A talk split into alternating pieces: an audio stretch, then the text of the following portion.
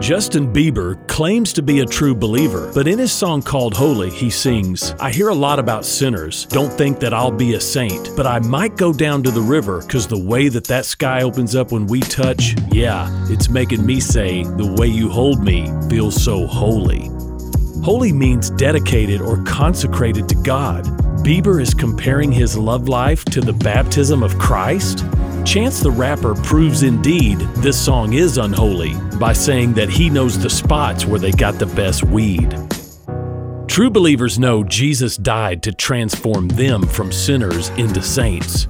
Because when the Spirit brings a holy conviction, you'll be running to the altar like a track star in repentance.